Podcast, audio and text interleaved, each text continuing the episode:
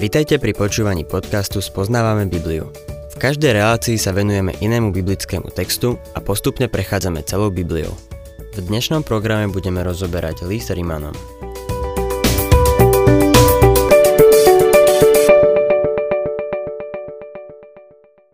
Milí poslucháči, Boh komunikuje s človekom rôznymi spôsobmi.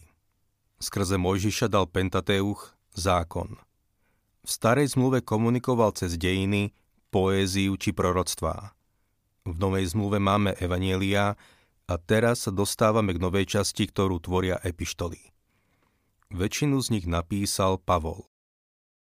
Adolf Deismann rozlišoval medzi epištolami a listami – po preskúmaní papirusov, ktoré sa našli v Egypte v meste Oxirhinchos, urobil rozdiel medzi literárnymi a neliterárnymi rukopismi. Pavlové epištoly zaradil do tej druhej kategórie, čím z nich urobil listy a nie epištoly. V súčasnosti však väčšina biblistov považuje toto delenie za úplne nesprávne. Tieto listy, tieto epištoly sú také vrúcne a osobné, ako by nám boli doručené špeciálnou zásielkou. Pavol a ďalší apoštoli ich napísali cirkevným zborom, no pán sa nimi osobne prihovára každému z nás. List Rimanom obsahuje veľký manifest Evanielia pre celý svet. Pre Pavla predstavovalo Evangelium veľké ekumenické hnutie a Rím bol centrom sveta, za ktorý Kristus zomrel. Pavlova epištola Rimanom je teda rovnako epištola ako aj list. V 15. kapitole od 15. po 16. verš Pavol napísal Písal som vám však trochu smelšie, lebo som vám chcel znovu pripomenúť niektoré veci, a to skrze milosť danú mi od Boha, aby som bol služobníkom Ježiša Krista pre pohanov, aby som ako kňaz slúžil Božiemu evanieliu, aby sa pohania stali príjemnou obetou, posvetenou Duchom Svetým. V týchto veršoch Pavol jasne uvádza, že je apoštolom pre pohanov. V Galatianom 2. kapitole od 7. po 9. verš zase jasne uvádza, že Šimon Peter je apoštolom pre izraelský národ. Tam píše, keď videli, že mi je zverené evanilium pre neobrezaných, tak ako Petrovi pre obrezaných, Veď ten, ktorý dával Petrovi silu na apoštolskú prácu medzi obrezanými, dával silu aj mne medzi pohanmi. A keď spoznali milosť, ktorú som dostal, Jakub, Kéfas a Ján, pokladaní za stĺpy, podali mne a Barnabášovi pravicu na dôkaz spoločenstva, že my pôjdeme k pohanom a oni k obrezaným.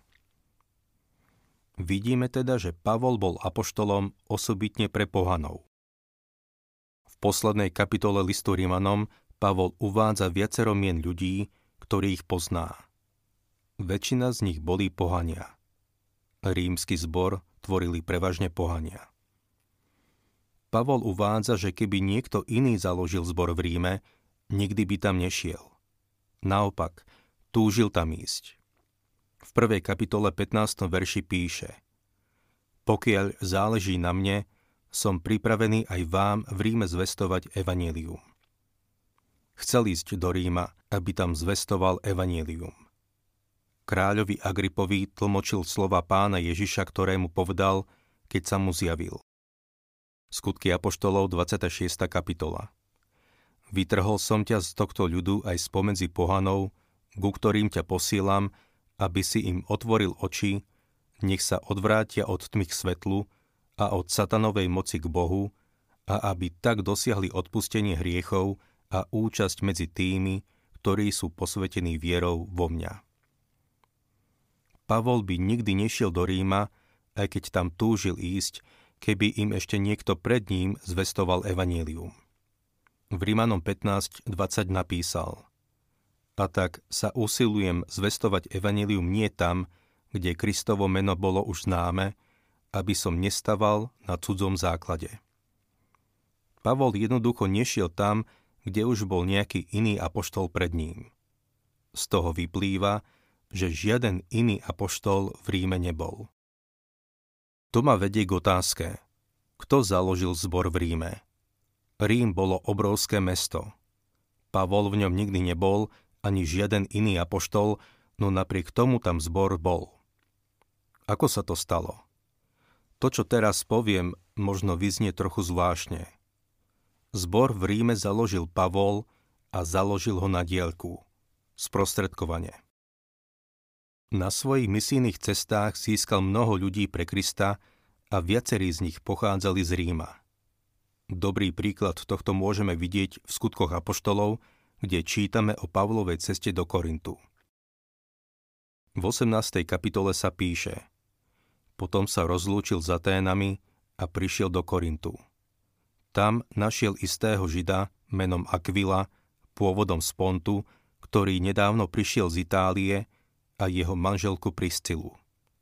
Obaja prišli preto, lebo na základe Klaudiovho nariadenia museli všetci Židia opustiť Rím. K ním sa teda pridal a keďže ovládal ich remeslo, ostal u nich bývať a pracovať. Boli totiž výrobcami stanov.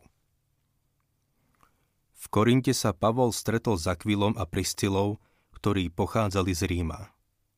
Počas vlády cisára Klaudia však prišla vlna antisemitizmu, boli prenasledovaní a tak museli z Ríma odísť.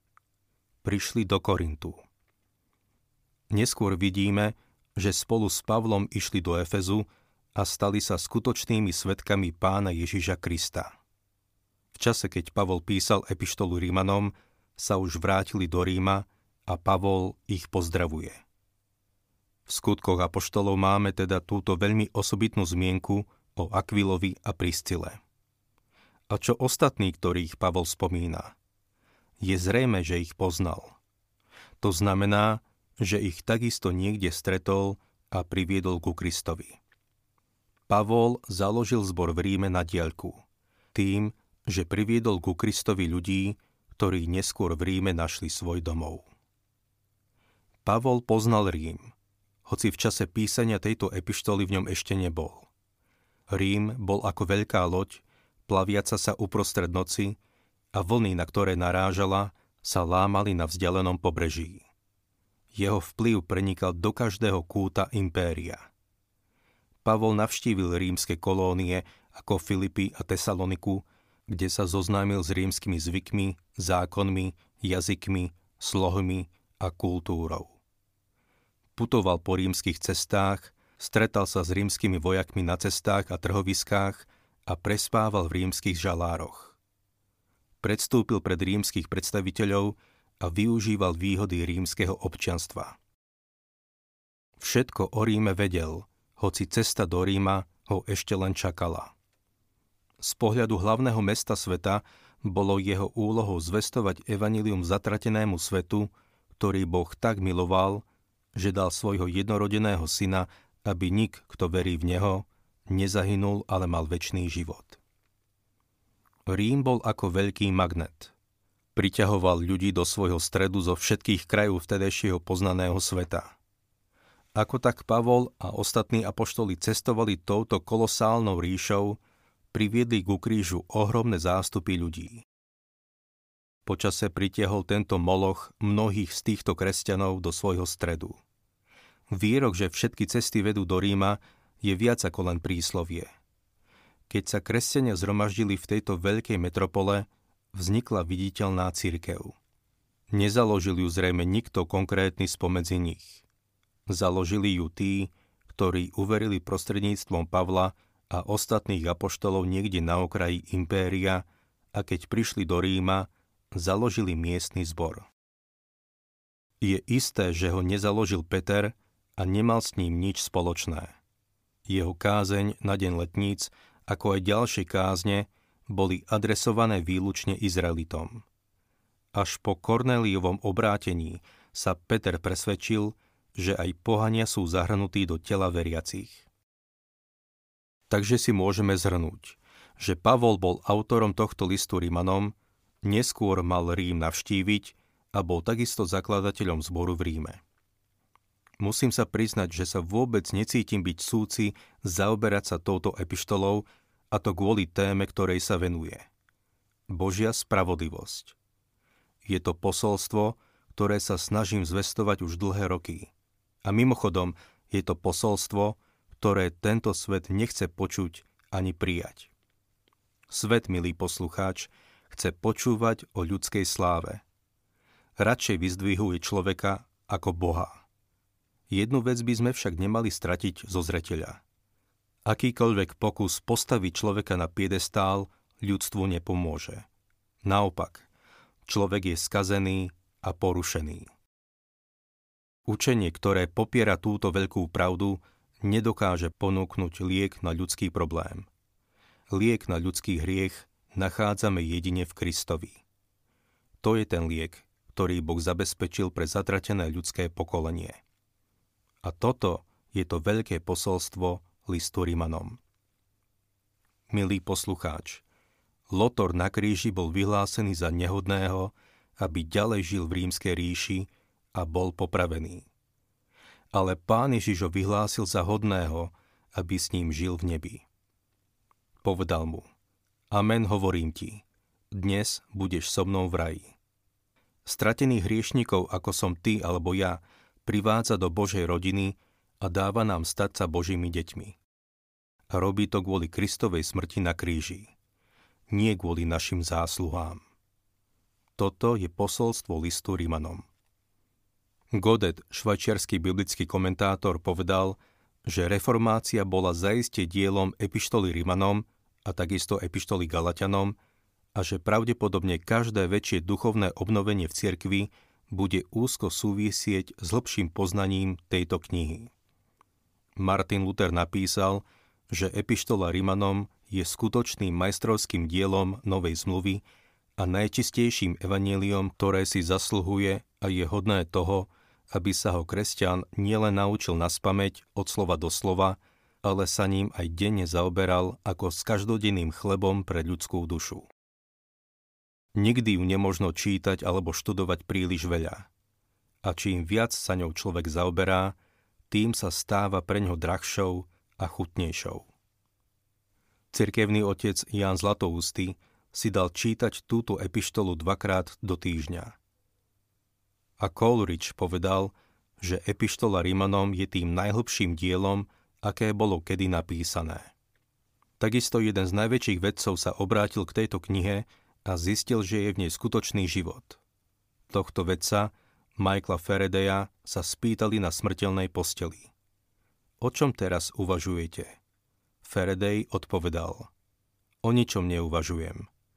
Moja viera je pevne zakotvená v Kristovi, mojom spasiteľovi, ktorý za mňa zomrel a ktorý mi pripravil cestu do neba. Táto epištola zmenila aj život Johna Bunyana, tuláka z Bedfordu. Pred niekoľkými rokmi som sa prechádzal cintorínom, na ktorom je pochovaný. Premýšľal som nad tým, čo tento človek vykonal a povedal. Nebol to žiaden intelektuálny velikán ani básnik, ale napísal knihu, ktorá je po Biblii najpredávanejšou knihou. Tá kniha sa volá Cesta pútnika. Je preložená do viac ako 200 jazykov. Je to príbeh o hriešnikovi, ktorý bol spasený milosťou a tým hriešnikom bol John Bunyan.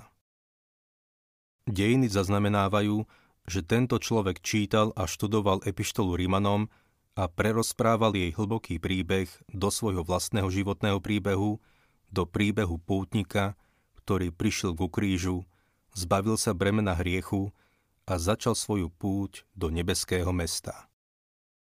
Milý poslucháč, chcem ti položiť na srdce, aby si si čítal list Rimanom. Určite sa ti to mnohonásobne vyplatí. Čítaj si ho pravidelne. Táto epištola si vyžaduje všetko naše mentálne vnímanie. Jej čítanie by malo byť sprevádzané modlitbou a prozbou, aby nás Duch Svetý vyučoval. Každý kresťan by mal vynaložiť úsilie spoznať epištolu Rimanom, pretože táto kniha upevní veriaceho vo viere.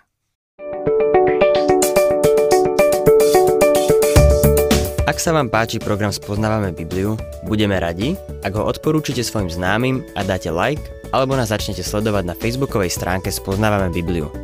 A ak vás niečo oslovilo alebo zaujalo, napíšte nám cez Facebook alebo na adresu spoznávame.bibliu zavinač gmail.com.